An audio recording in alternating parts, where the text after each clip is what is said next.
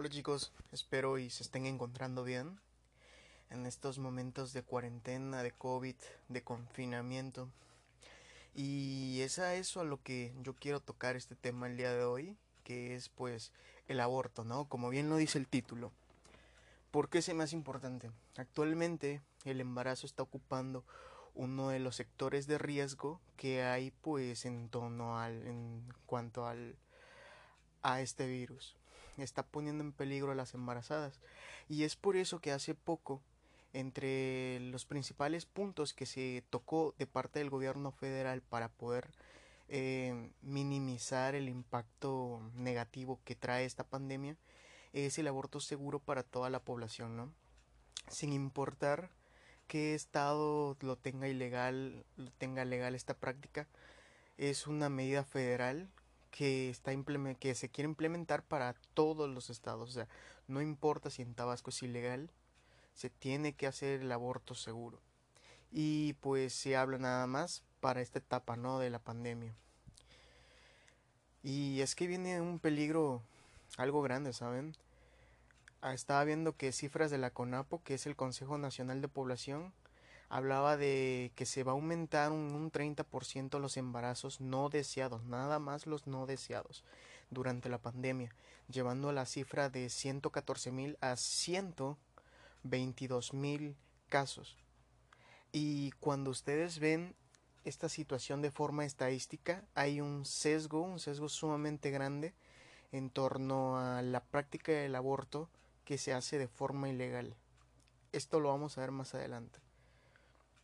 Actualmente hay diversos estados de parte del sur que han legalizado esta práctica.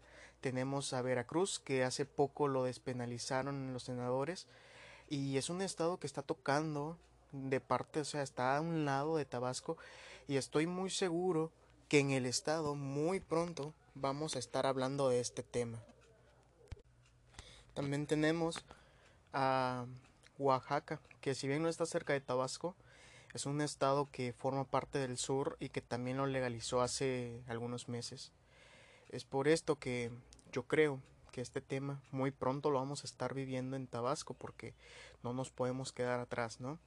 Y es ahí la importancia de saber qué es la mejor medida que se puede tomar para disminuir los casos en los que, por ejemplo, los proabortos creen que los niños deben de tener mejores oportunidades y que en un embarazo, en em, eh, que en un embarazo no deseado pues esto los pierden, ¿no? Y es que en este estado es muy común ver a niños, niños de 12, de 13, de 10 años trabajando en pleno sol a las 12 del día en los semáforos, en los cruceros y es sumamente injusto y creo que la postura que ellos toman pues es cierta sin embargo, no estoy en ninguno de los dos bandos. Lo que yo pienso es que se puede tomar una medida que vaya y que favorezca a los dos, a las dos partes, ¿saben? No es no es nada más de de tomar una decisión que sirva como una barrera, sino atacar el problema de raíz. Porque aunque los políticos piensen que el aborto es una es una medida que va a ayudar y que es una barrera a esta problemática, al final pues va a terminar siendo una puerta o una ventana pues para la población en general, ¿no? y vamos a ponernos un poco, un poco en contexto, ¿no? Esta generación junto con la generación Z, que es la, la que nació en, entre los años 2000 y los últimos millennials, vivimos un cambio sumamente importante en cuanto a la tecnología y también en cuanto a los al, al entretenimiento. Los niños de hoy en día ya cuentan con una tablet desde los ¿qué te gusta? desde los 7 años tal vez. Algo que para nosotros que bueno, yo soy del 99, soy de los últimos millennials no teníamos. Yo llegué a tener un teléfono hasta los 15 años y muy, hasta los 15 años y muy probablemente los que nos están escuchando también tuvieron un teléfono no fue hasta los 15, 16 o hasta los 18, no sé, pero es era imposible que un niño de 10 años, 7 años tuvieron un teléfono. Y en parte era por el, por el avance de la tecnología de ese entonces. Estamos hablando de que hace 10 años los teléfonos todavía tenían teclados y estaban muy limitados a comparación de los que tenemos hoy en día, ¿no? Que hasta el motor que tienen, el, la memoria RAM, puede llegar a ser comparada con, con dispositivos como las computadoras. Los niños ya tienen un acceso a todo y el entretenimiento actual está de... Si estaba mal, ahora está peor. Tenemos música, tenemos películas, tenemos series que involucran a, los... involucran temas muy controversiales que tal vez hace algunos años eran tabús como esta música que habla sobre sexo, que habla sobre rapear, que habla sobre cómo mover tus nalgas en la entrepierna de otro tipo, como series en las que ponen a los protagonistas a tener relaciones sexuales o actuar de que tienen relaciones sexuales. Eh, también vemos series en las que en las que ya se habla de una enorme diversidad de esta del género.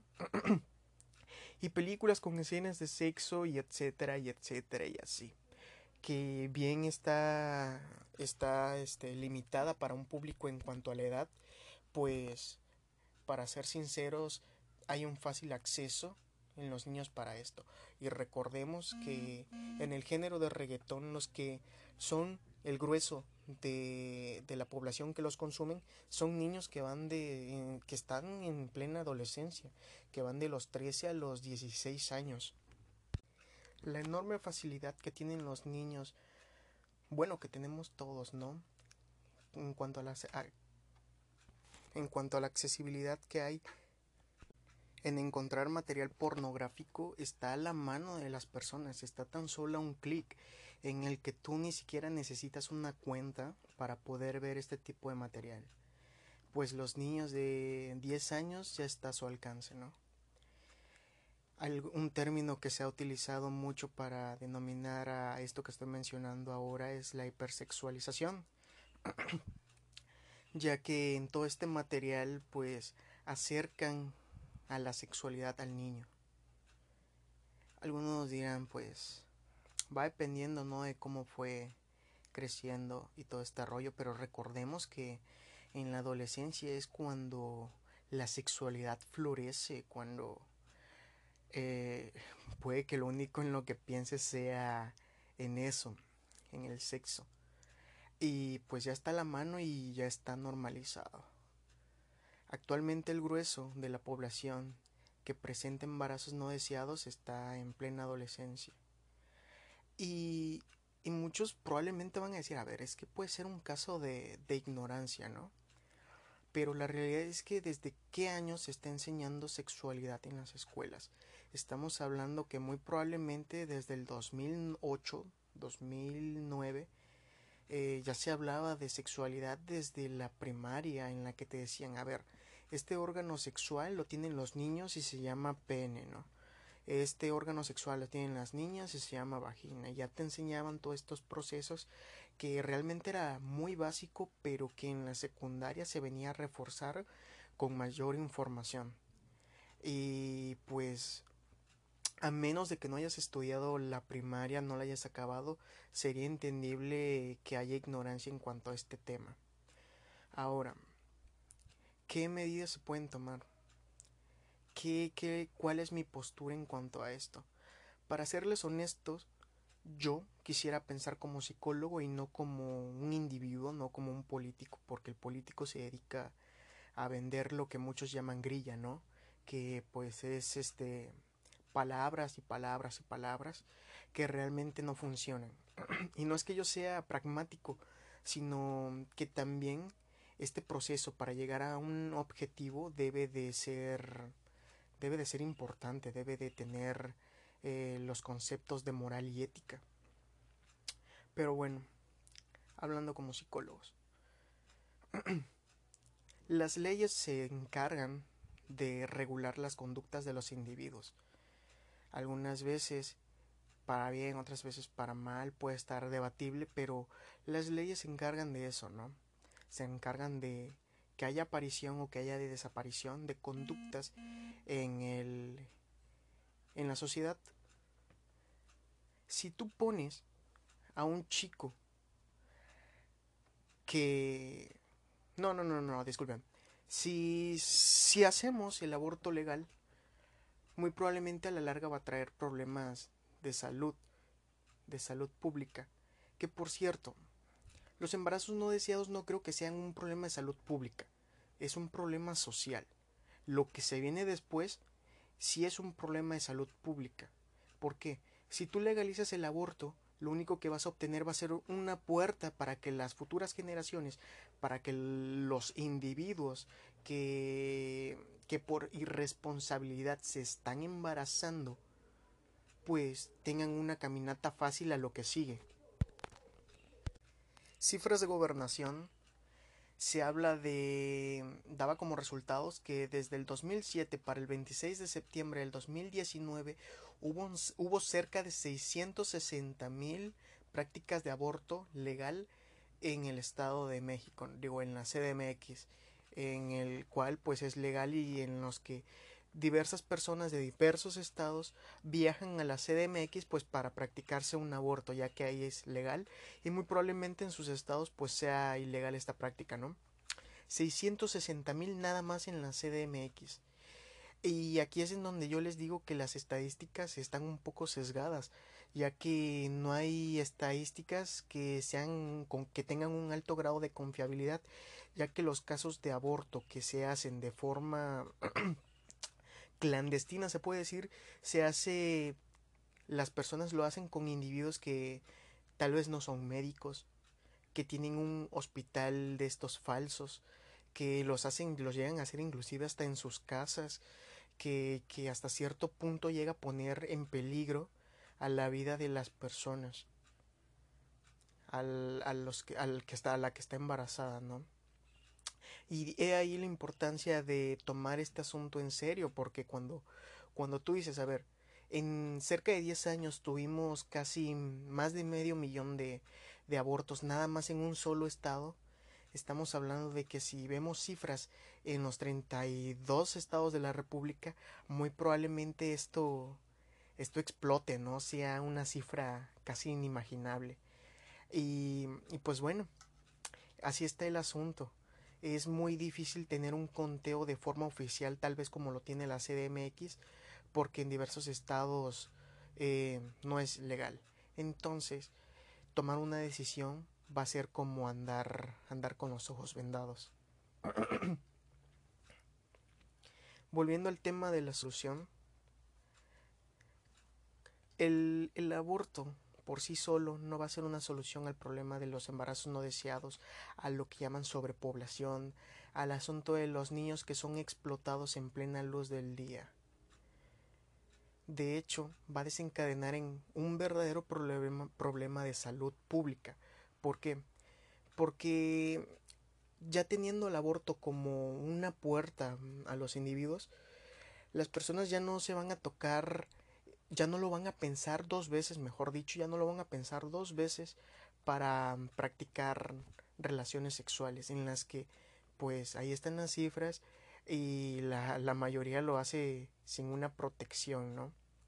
Sin una protección sexual que sea segura como el condón, en la que no solo eh, involucre un, un, una seguridad al evitar de que tengas pues un hijo, sino también evitar enfermedades de transmisión sexual, que por lo que veo actualmente les está preocupando más el tener un hijo que una enfermedad como el SIDA, ¿no?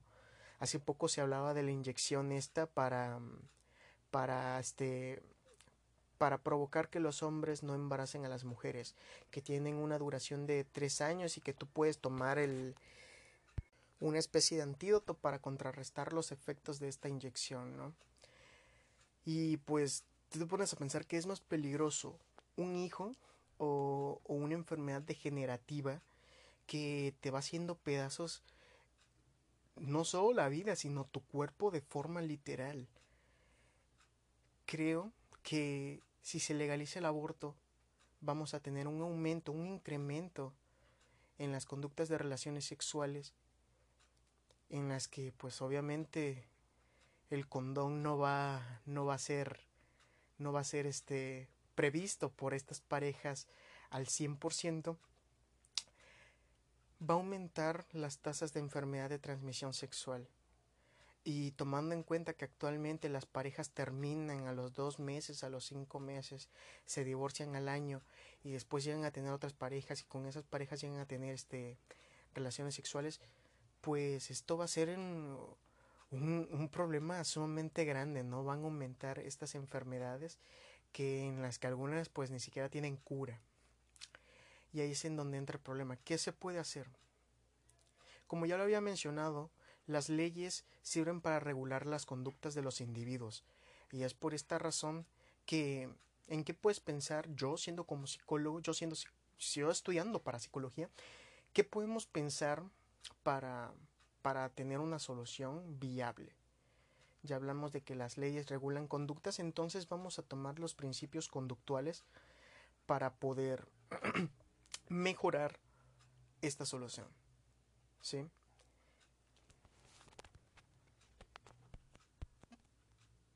Tomando como base los principios de modificación conductual, yo utilizaría el método del castigo positivo, que el castigo positivo se encarga de disminuir una conducta agregando un estímulo aversivo después de que se obtiene la respuesta, ¿no? En este caso, ¿qué estímulo aversivo podemos utilizar? Si ya sabemos que el grueso de la población que está teniendo embarazos no deseados son los adolescentes, vamos a utilizar un estímulo aversivo que no les agrade a ellos. La mayoría va a ser mm, trabajo social. A los niños no les gusta ayudar en tareas del hogar, no les gusta ayudar en tareas que involucren o que estén involucrados en la sociedad. Entonces, para disminuir esta conducta y la conducta que queremos disminuir, pues ya lo habíamos mencionado y es de los cuales estamos hablando todo el tiempo, ¿no? Es el embarazo, es la práctica de las relaciones sexuales. Entonces, cada vez, no sé, tenemos un ejemplo, sería, tenemos una pareja que se embarazó de forma por irresponsabilidad.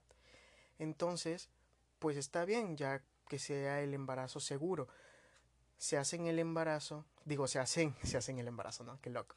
Eh, se hacen el aborto, pero para disminuir esta conducta del Estado tienes que, tienen que ponerlos a realizar trabajo social en su comunidad, ¿ok? Esto a los adolescentes muy probablemente no les agrade, terminen haciéndolos y lo menos que van a querer hacer es, son dos, tienen dos caminos. Uno, no tener relaciones sexuales o dos, cuidarse cuando tengan relaciones sexuales. Y, y es muy probable, es más probable que, que se cuiden al momento de tener relaciones sexuales, ¿no? Y así vamos a obtener una solución que ayude a la población, que ayude al Estado, que se ayuden ellos mismos. y no vamos a estar teniendo una lucha de yo estoy, yo soy pro vida, yo soy pro aborto. Esa, esa es mi idea. Eso es lo que debe de hacer el, el gobierno, atacar el problema de raíz. Porque la situación ahí está y lo que se tiene que hacer es disminuirla. Este plan debe de tener por lo menos unos 10 años de práctica para que la población, mm, tal vez a algunos no les va a gustar esta palabra, pero se adiestre, ¿no?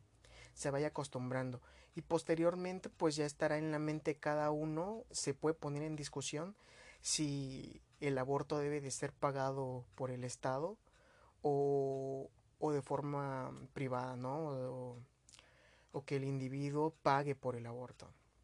Que para mí, si es en caso de, no sé, violación o, o, casos parecidos, el Estado se debe de hacer responsable pagando este aborto, ¿no? Y ahí mismo, y con este mismo caso, poner entredicho que la medida para disminuir estas conductas no debe de ser aplicado. Entonces el estímulo aversivo no debe de ser aplicado en un caso de violación. Recordemos que el estímulo aversivo del cual yo les había hablado era el trabajo social al, a los adolescentes que presentaran pues un embarazo no deseado. Y sé lo que van a decir, oye, pero cuando, cuando dos chicos se embarazan, muy probablemente el que se queda con el problema, entre comillas, pues es la chica, porque el chico se escapa y se va. Y es ahí en donde yo digo, a ver, esto es responsabilidad de los dos, ¿saben? Yo como chico debo de saber con quién estoy teniendo sexo.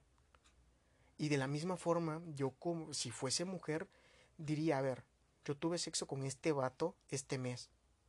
Y aunque tuve sexo con otro tipo, esto fue hace cinco meses, o sea, eh, tengo un embarazo de, de, un mes, es obvio que, que no va a ser de, con el que tuve hace cinco meses, porque si no tendría seis no debe de haber confusión, tampoco, tampoco está bien o a mí no me parece bien estar teniendo sexo con desconocidos y muy probablemente muchos piensen igual. Pero, como les digo, deben de saber con quién van a tener relaciones sexuales. Y si tú me dices, no, pues es que, a ver, la chica no sabe con quién tuvo, tuvo relaciones sexuales, pues la verdad ni modo, mujer. El, el, trabajo social le va a tocar a ella. ¿Para qué? Para que a la próxima eh, sepa, sepa y tenga un registro por lo menos de con quién está teniendo esta práctica, ¿no? Porque realmente no es nada bueno, no es nada bueno eh, mantener sexo con alguien que desconoces totalmente. Y pues bueno, eso, eso sería todo. No sé ustedes qué piensan. Si tienen una, una idea diferente, pues ahí me la comentan en, en el perfil. Esto es todo por hoy. Nos escuchamos en el siguiente capítulo de Psicópolis con Alfred Vázquez.